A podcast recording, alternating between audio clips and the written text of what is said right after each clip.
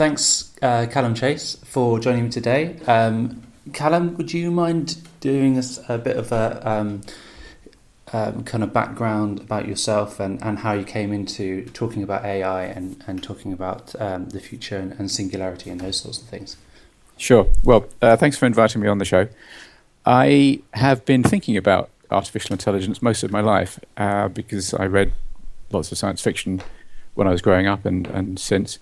And I started thinking about it particularly after I read one of Kurzweil's books. I think that's, I've got that in common with a lot of people. The one that uh, woke me up was um, Are We Spiritual Machines in 1999. And the reason why that woke me up is I'd always thought that there would be machines that were smarter than humans. And uh, I think I'd read quite a few stories where the machines combined with humans, and that seemed like a good plan. But mm. I was assumed that it would be um, centuries or thousands of years away. And Kurzweil's book made me think, wow, this might happen in my lifetime or my or the, or the next generation's lifetime. And that was a really striking thought. Mm. I uh, that back in those days, the the, um, uh, the the web wasn't really in full flow. Uh, in fact, back in those days, uh, yeah, no, that's right. It, it, was it was early days, and, and, even the internet was pretty sparse. Yeah. So you couldn't find information very easily, and it's really remarkable how that's totally changed. Um, it's one of those changes that we've all just taken for granted, but it's quite staggering the way that yeah. you can find stuff out now. I think when you know uh, we're both of the generation that we kind of lived through that change, and, and that's a staggering thing for us to to remember before the internet and those sorts of things. So yeah, that's right. Well, I first saw the web in '94 when uh, a large publishing company that I was consulting to said, "Take a look at this because we think it might be significant." and I thought my first thought was, "Yeah, you're right. That's going to change everything." Uh, but it took it took quite a while to do it, obviously. And then the dot com boom was happening in '99. Yeah. Um, but still, in those days, it was still not uh, easier to get hold of all sorts of niche information, whereas now it is. Anyway, um, so for the last 15 years or so, I've been, I've been, I think it's fair to say, fairly obsessed by the idea of artificial intelligence and where it's taking mm. us. And uh, I have got lots of friends that I talk to about it, and most of them have thought most of the time that I'm a blithering idiot. But then suddenly last year, um, when uh, when Nick Bostrom's book Superintelligence became well known and was read yeah. by some influential people, suddenly the world woke up because Stephen Hawking, Bill Gates, Elon Musk started talking about the possible downsides, and the media. Well, actually, that's unfair. They were talking about. They they actually expressed um, the prospects in very balanced terms, saying that it could be the best thing or the worst thing ever. But the media, understandably, only heard the downside and and mm. ran lots of pictures of the Terminator. Yep. And so suddenly, in the last year or two, my friends don't think I'm quite so batty after all. Um, and and the world is slowly waking up. So it's it's a fascinating time to be around and to be to be talking about it.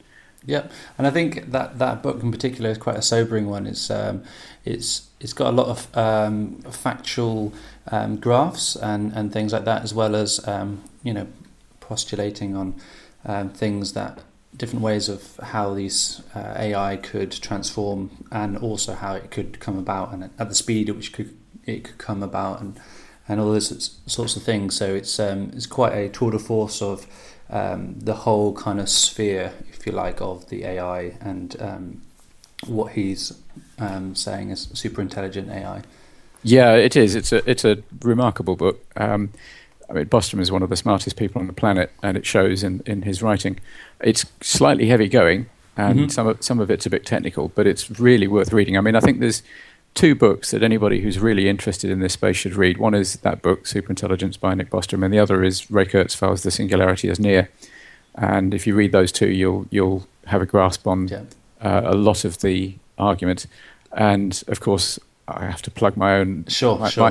My, my book, Survi- my book, Surviving AI, is probably um, more approachable uh, and quicker to get through, and, yeah. and try, tries to cover a lot of the same uh, ground. I think that's a really good uh, point for our readers, um, our listeners, because I've I've read the Singularity, um, uh, Superintelligence, um, but I, I think I could have read some other slightly um, more approachable books um, to start uh, off my interest. If I was just coming to this um, and and wanting a more kind of easy read to to get me started and, and to get me interested in the whole arguments. I think um, would you say your your book would have been kind of um, a, a, better starting block book for people who who uh, haven't necessarily read into this subject, but um, yeah, I, th- I, think it's more accessible. It's written yeah. more for the layperson. Um, Nick, Nick's book is it, it it has the hallmarks of having been written by a professional philosopher, in that it's very thorough, very smart, sure. and more slightly heavy going. Yeah, more academic tone.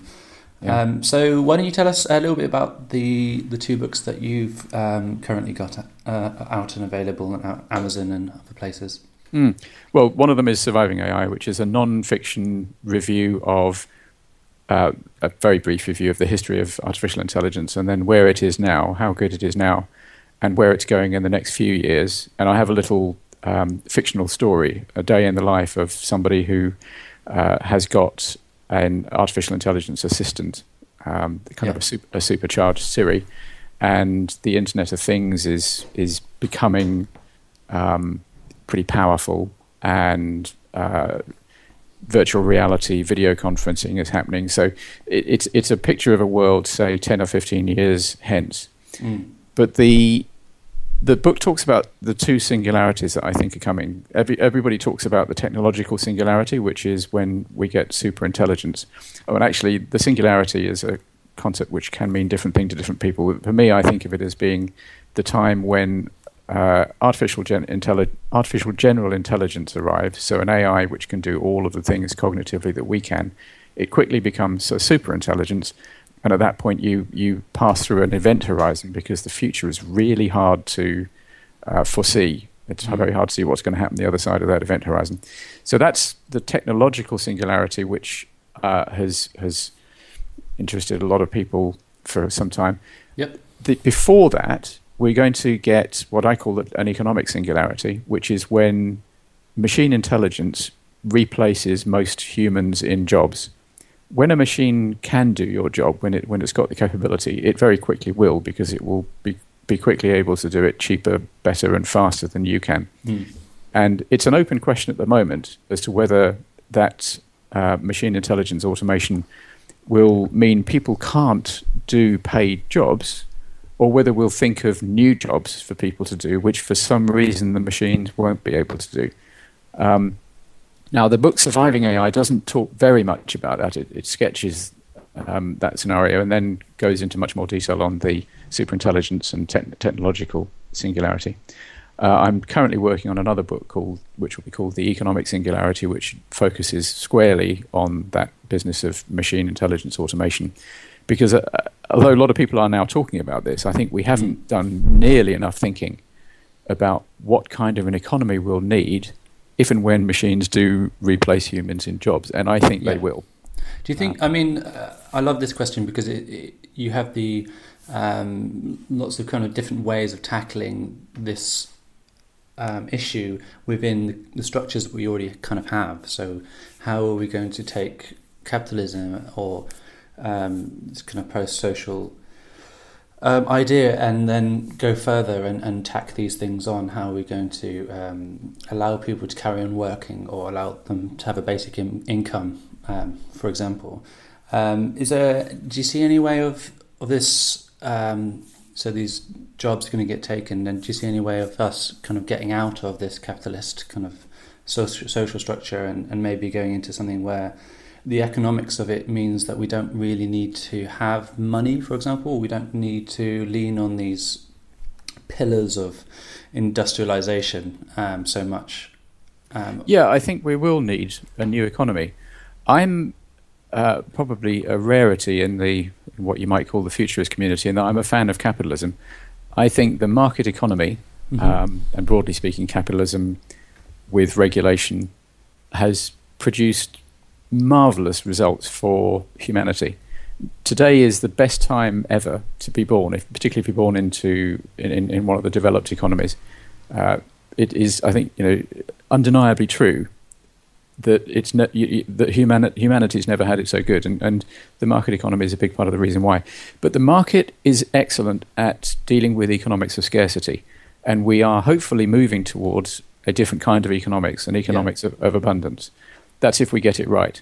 Sure. I think if we if we get to the point when a large minority or a majority of people can no longer do paid work because nothing they can do can't be done, nothing that they could do for money can't be done better, cheaper, and faster by machines.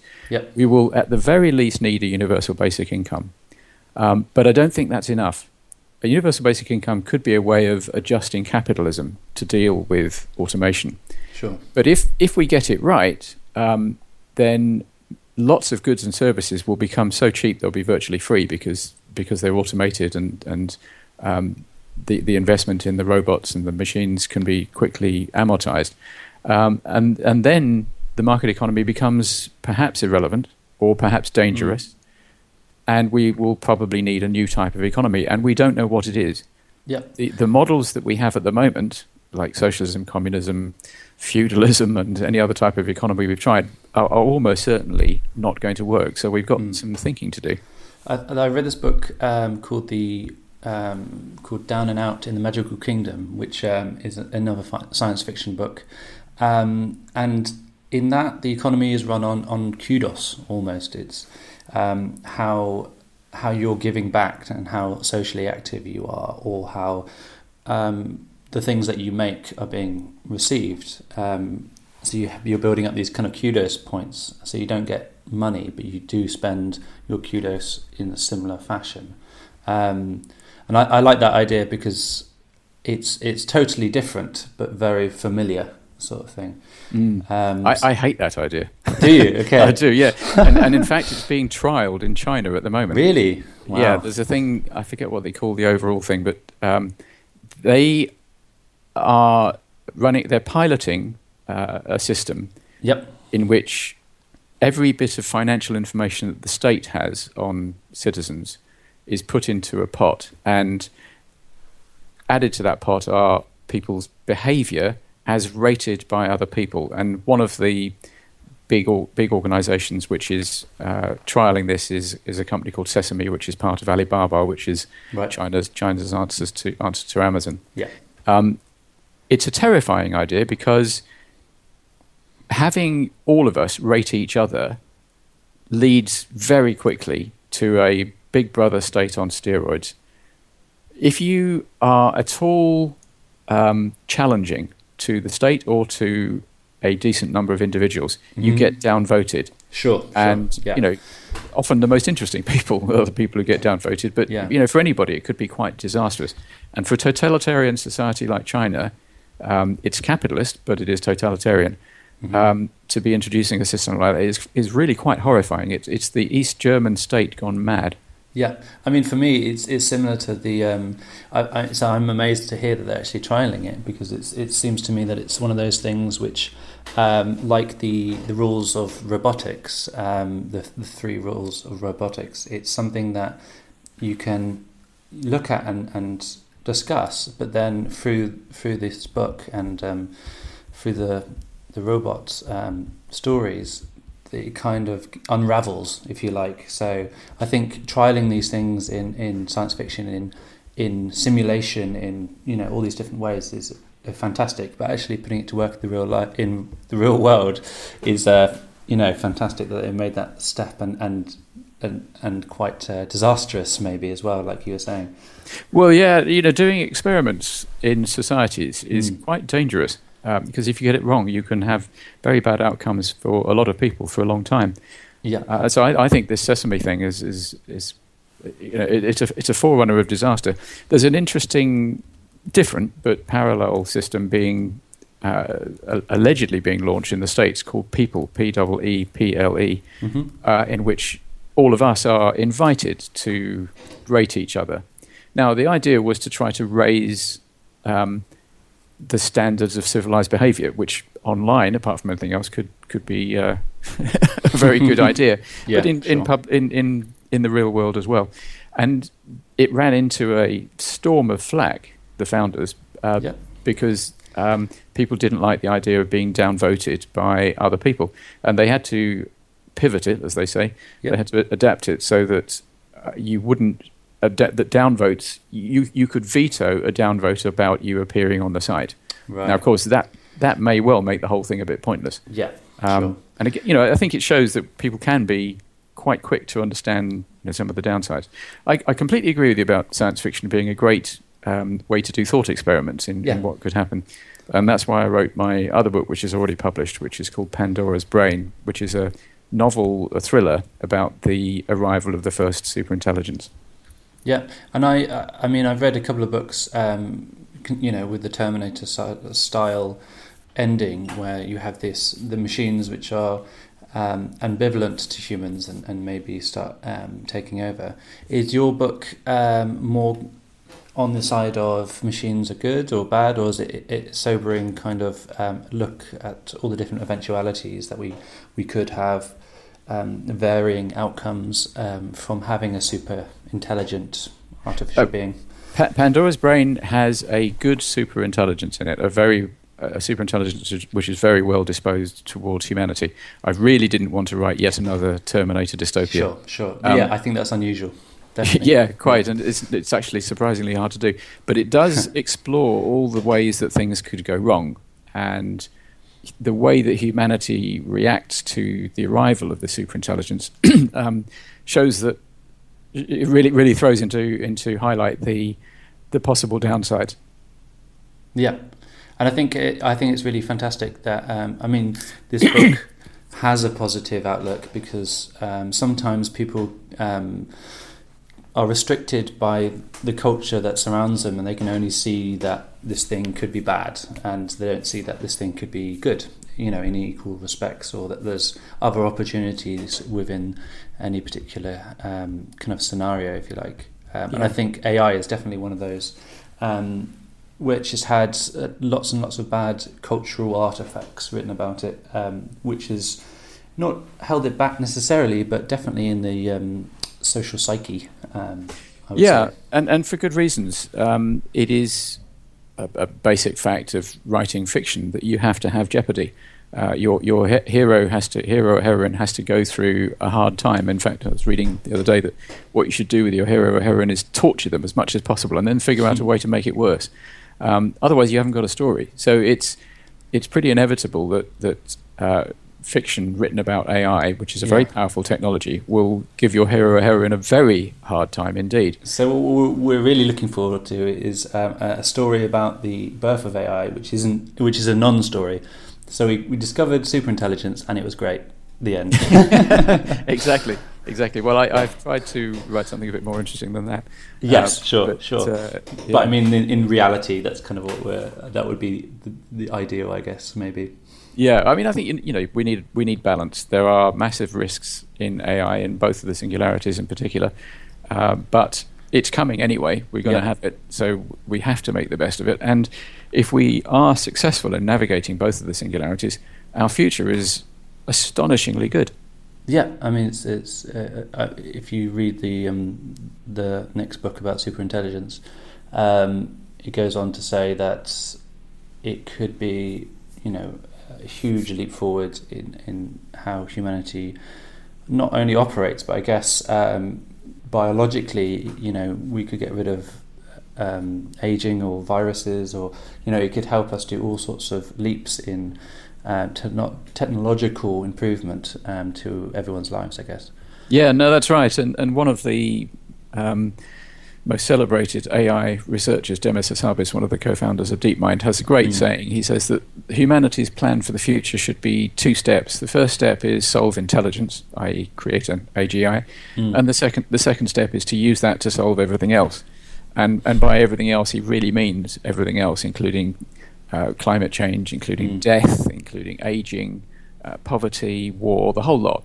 Um, yeah. If if we have a hugely powerful superintelligence, uh, we, we, you know, most of our current problems should disappear. No doubt it would give us a whole bunch of new problems, but they'd be more interesting. Yeah, I mean, there's, I think there's the thought experiment there, which um, is somewhat connected to Nick Bostrom's um, paperclip example, I guess, um, which we can, we could go into maybe, but. Um, I mean, we could get to a point where we have a superintelligence, and it could say, well, we can get rid of war by doing X, and it might be that X is actually not palatable by human beings, or maybe not necessarily by the um, ideology or also or um, morals of those human beings at the time. Um, so to end conflict, we have to give up um, television, or you know, or we have to give up um, uh, some some civil liberties that we might have. Um, do you have any? I mean, is that something that you might think about or you've seen? Oh, for sure. You know, the the risks of a superintelligence getting it wrong, misunderstanding what what humans meant when they said, for instance, um, improve human welfare as as as much as you can. You know, maybe we gave that as its goal, and it thinks, okay, well, crossing the road is pretty dangerous for you guys, so I'm going to lock you all into coffins and feed you the um, nutrients you need and the and, and the, yeah. uh, the, the oxygen you need in, in, intravenously, and just keep you all very safe. And we'd hate that, but it, it might not it might not get it. But it'd be optimizing given that um, question that we've asked it. Exactly. So the the, the possibility of um, unexpected consequences is, is, is grave. Mm. Um, the, the paperclip maximizer is a nice little cartoon that shows how a, a goal can uh, can look incredibly rational to start with, and then could could have really horrible outcomes uh, yeah. in in real life. And that's one of the things that we need to be careful of. And that's that's a bigger danger than the Terminator, Skynet sort of danger, because the the chances of getting a purely malevolent AGI are probably not that great. Not, I don't think you can dismiss them, but the it's sure. it's more the danger of the um, unexpected consequences. Yeah. Uh, uh, sorry, carry on. And, uh, well, I was just going to say, and that's why I I am probably alone in thinking that the phrase that everybody talks about, ethics in AI, mm-hmm. is is the wrong word because there are problems that we face well before we get to superintelligence, and possibly even after we get to superintelligence, which aren't about the ethics of a machine because the machine may not be an entity capable of having ethics. What we're worried about is safety, both when you know in the, in the short term, for instance, with self-driving cars, the way mm. we hmm. program a car to behave if there's a an immediate prospect of an accident which could either kill a child or kill the driver.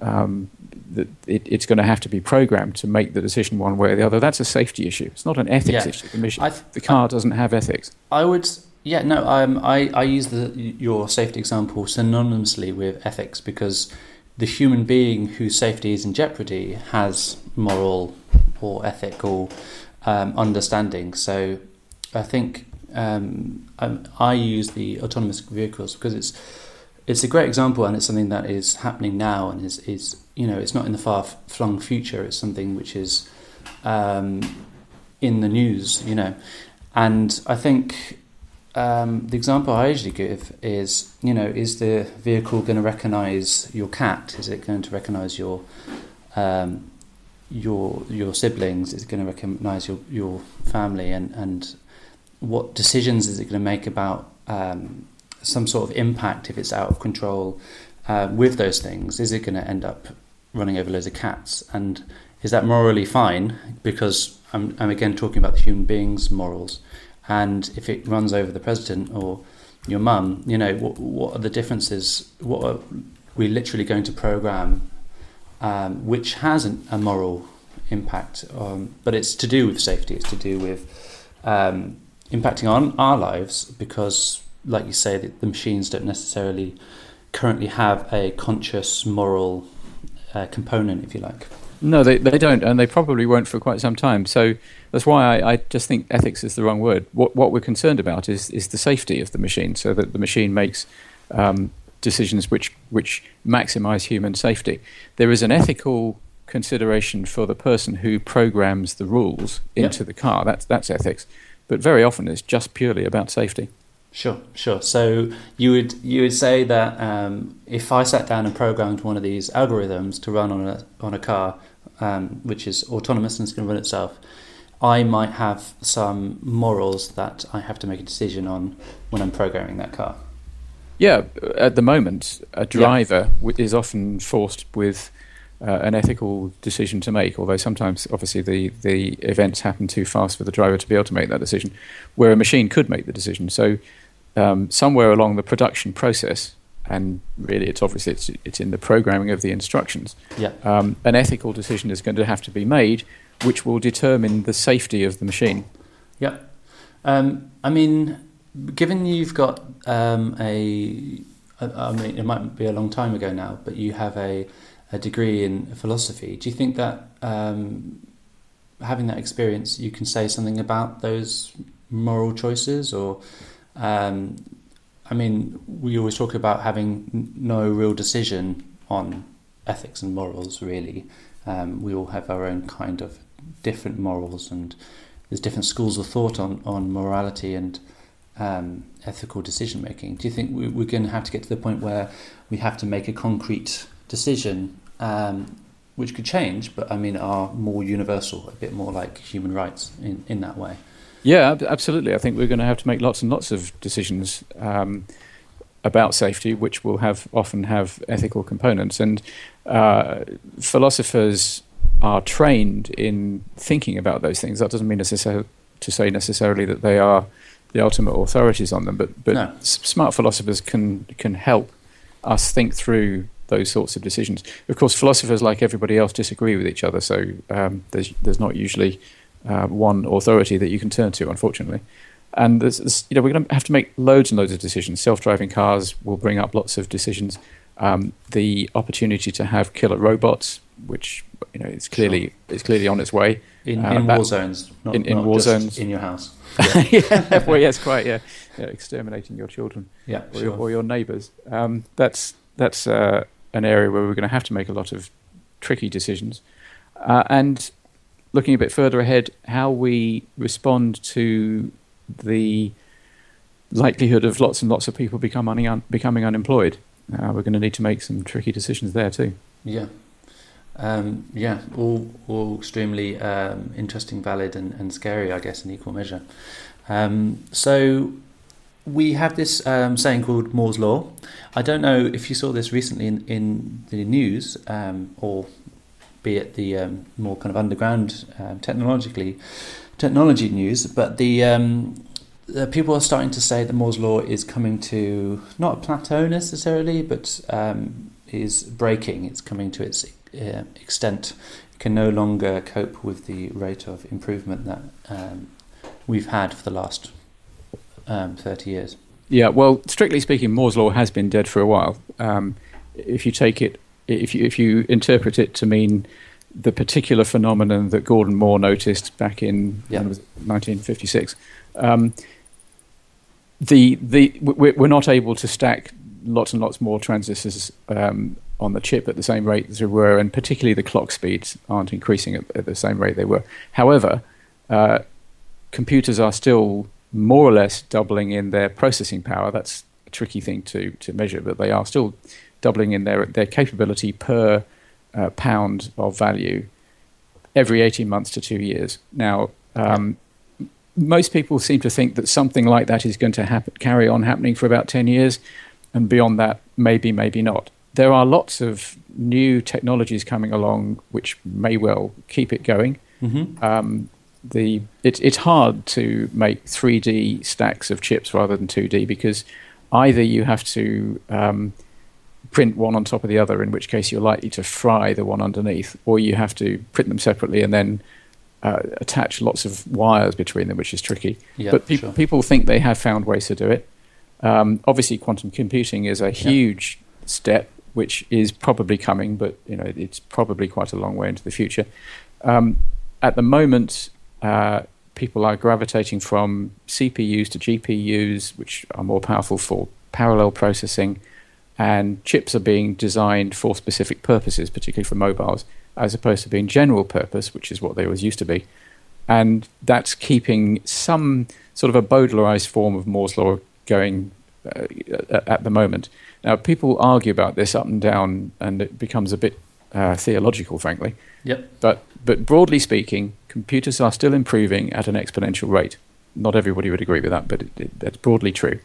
And it means, you know, what it means in the real world is that um, deep learning and other machine intelligence technologies, uh, techniques, are going to continue to provide astonishing capabilities, which will mean that most people won't be doing paid jobs in 20 to 30 years because yeah. the machines will do them better. Uh, now, you know, that, that, that progress may grind to a halt, but it's, it, that's not an immediate prospect and it doesn't seem very likely. Yeah, I mean, we, we can see this um, all around us with um, all sorts of uh, people's jobs getting usurped by Amazon or um, you know delivery services delivering food straight to your door when there could have been lots of other people in that chain. We we are effectively optimizing ourselves. I think uh, almost by Yeah, using think- this tool. You know, I, th- I think we're really at the early stages. I don't think we're beginning. I don't think we're really seeing much machine intelligence automation yet. Automation's been going on since the beginning of the Industrial Revolution and before. Uh, and, but and the Luddites had something to say about that at the yeah, time. yeah. Um, and but but new jobs were invented, uh, new forms of old jobs were invented, and it didn't lead to long-term secular unemployment. Uh, what actually happened was economic activity increased, wealth increased, and that that led to more jobs and, and more wealth. Yeah. Um, it may be different this time. I think it is different this time because this time the machines are replacing our brain capabilities, not just our our, lab, our sort of manual labour capabilities. There's- Uh, but I don't think we're really starting to see it yet. 2015 was a tipping point year because deep learning t- techniques enabled machines to get almost as good as us at image recognition and speech recognition and natural language processing. But the real world applications of those haven't really taken off yet. They will in the next few years, and that's when we're going to really start is, start seeing it happening. Yeah, I mean, for me, those things are pieces of the puzzle. You put all these pieces together, and you actually get something quite interesting. Um, individually, they are, you know, not not basic, but quite uh, separate, quite um, isolated. Yeah. Um, I think uh, so. We've got a little bit of time left. I think, if if you're okay for time. Sure. Um, so I think in the singularity kind of outcome, um, the question might be, you know, how um, is there anything we can do? You know, how can we um, move f- forward towards a, a good outcome? How can we make machines help us um, uh, make the statistics work in our favour, if you like? Mm. Well, the, the two singularities are different. The economic singularity requires different solutions to the technological singularity, um, but they both require the application of a lot of our talent. So, what the, I, th- I think the first step is for as many people as possible to become aware of what's coming down the road and the scale of the challenge, the scale of the opportunity. Because, as I say, in both of them, it could be really great outcomes if we get it right. So, th- with economic singularity, we need to be watching carefully to see whether machine intelligence automation does throw people out of work permanently, or whether we do succeed in creating uh, new jobs or varieties on existing jobs which the machines can't do. It seems to me unlikely, but Yep. it, it's un- it's unproven at the moment. So we need to be watching carefully for that. And I think the other thing we need to be doing is to uh, um, do thought experiments with different types of economies, because one of the things that that's obvious is let's say we mo- let's say most people can't work or can't do paid jobs, and we all get paid a universal basic income. That's fine, but what it means is that if, unless we change the economic system, most of us are living at the benevolence of the small number of people who own everything. Mm. And those, those people are called Larry Page, Sergey Brin, and Mark Zuckerberg because AI is the juice in all value creation in 20 or 30 years. And, and they and people like them will own it. And a world where the rest of us live off their generosity is, is pretty dangerous, Mm. particularly because they will have privileged access to a constant flow of technologies which will enhance them uh, cognitively and physically, and at a really rapid rate. You know, every week some amazing new thing will be uh, made available, and they'll have privileged access to it. They will quickly become a different species. Now that's very that's very serious um, I mean, because uh, having What can we do about this? You know, um, this kind of uh, bleak, kind of uh, totalitarian sort of environment. Is there something that we could um, get involved with ourselves now? Is it a politician's issue, or is it um, a, a grassroots movement? I think I think all we can do at the moment is think about it, study it, and work out what the potential options are. And we've got time. You know, we've got two or three decades before this stuff happens. Uh, I don't think anybody's got any solutions yet. I, I certainly haven't seen anybody come up with a blueprint of how we get from here. Well, you know, what the new economy looks like and how we get from here to there. Um, I think that those are the sorts of questions we need to be thinking about. But what we, we are seven billion smart little mammals, and I think we need to apply quite a few of our best brains to these problems. So yeah. the first step is is to get everybody thinking about it, and the second step is to monitor and do scenario planning about the future. The other singularity, the technological singularity, is a longer term project, and, and work has already started on that. And, and there are two, I suppose, two broad, two broad approaches to solving the problem of how you make sure a superintelligence is good for us rather than bad for us. Yep. One is you control it after it exists. That strikes me as being impossible, or at least very hard, um, yep. because you're trying to control something which is much smarter than you. The other is you set its motivation structure up before it arrives such that uh, it will only want good things for us and it will be very diligent about working out what is really, really good for us. And that strikes me as being a more fruitful line of attack. And there are four organizations already working on that. Sure. Um, so, you know, we've, we've started, there's a lot more work to do, but it's a, it's a generational project.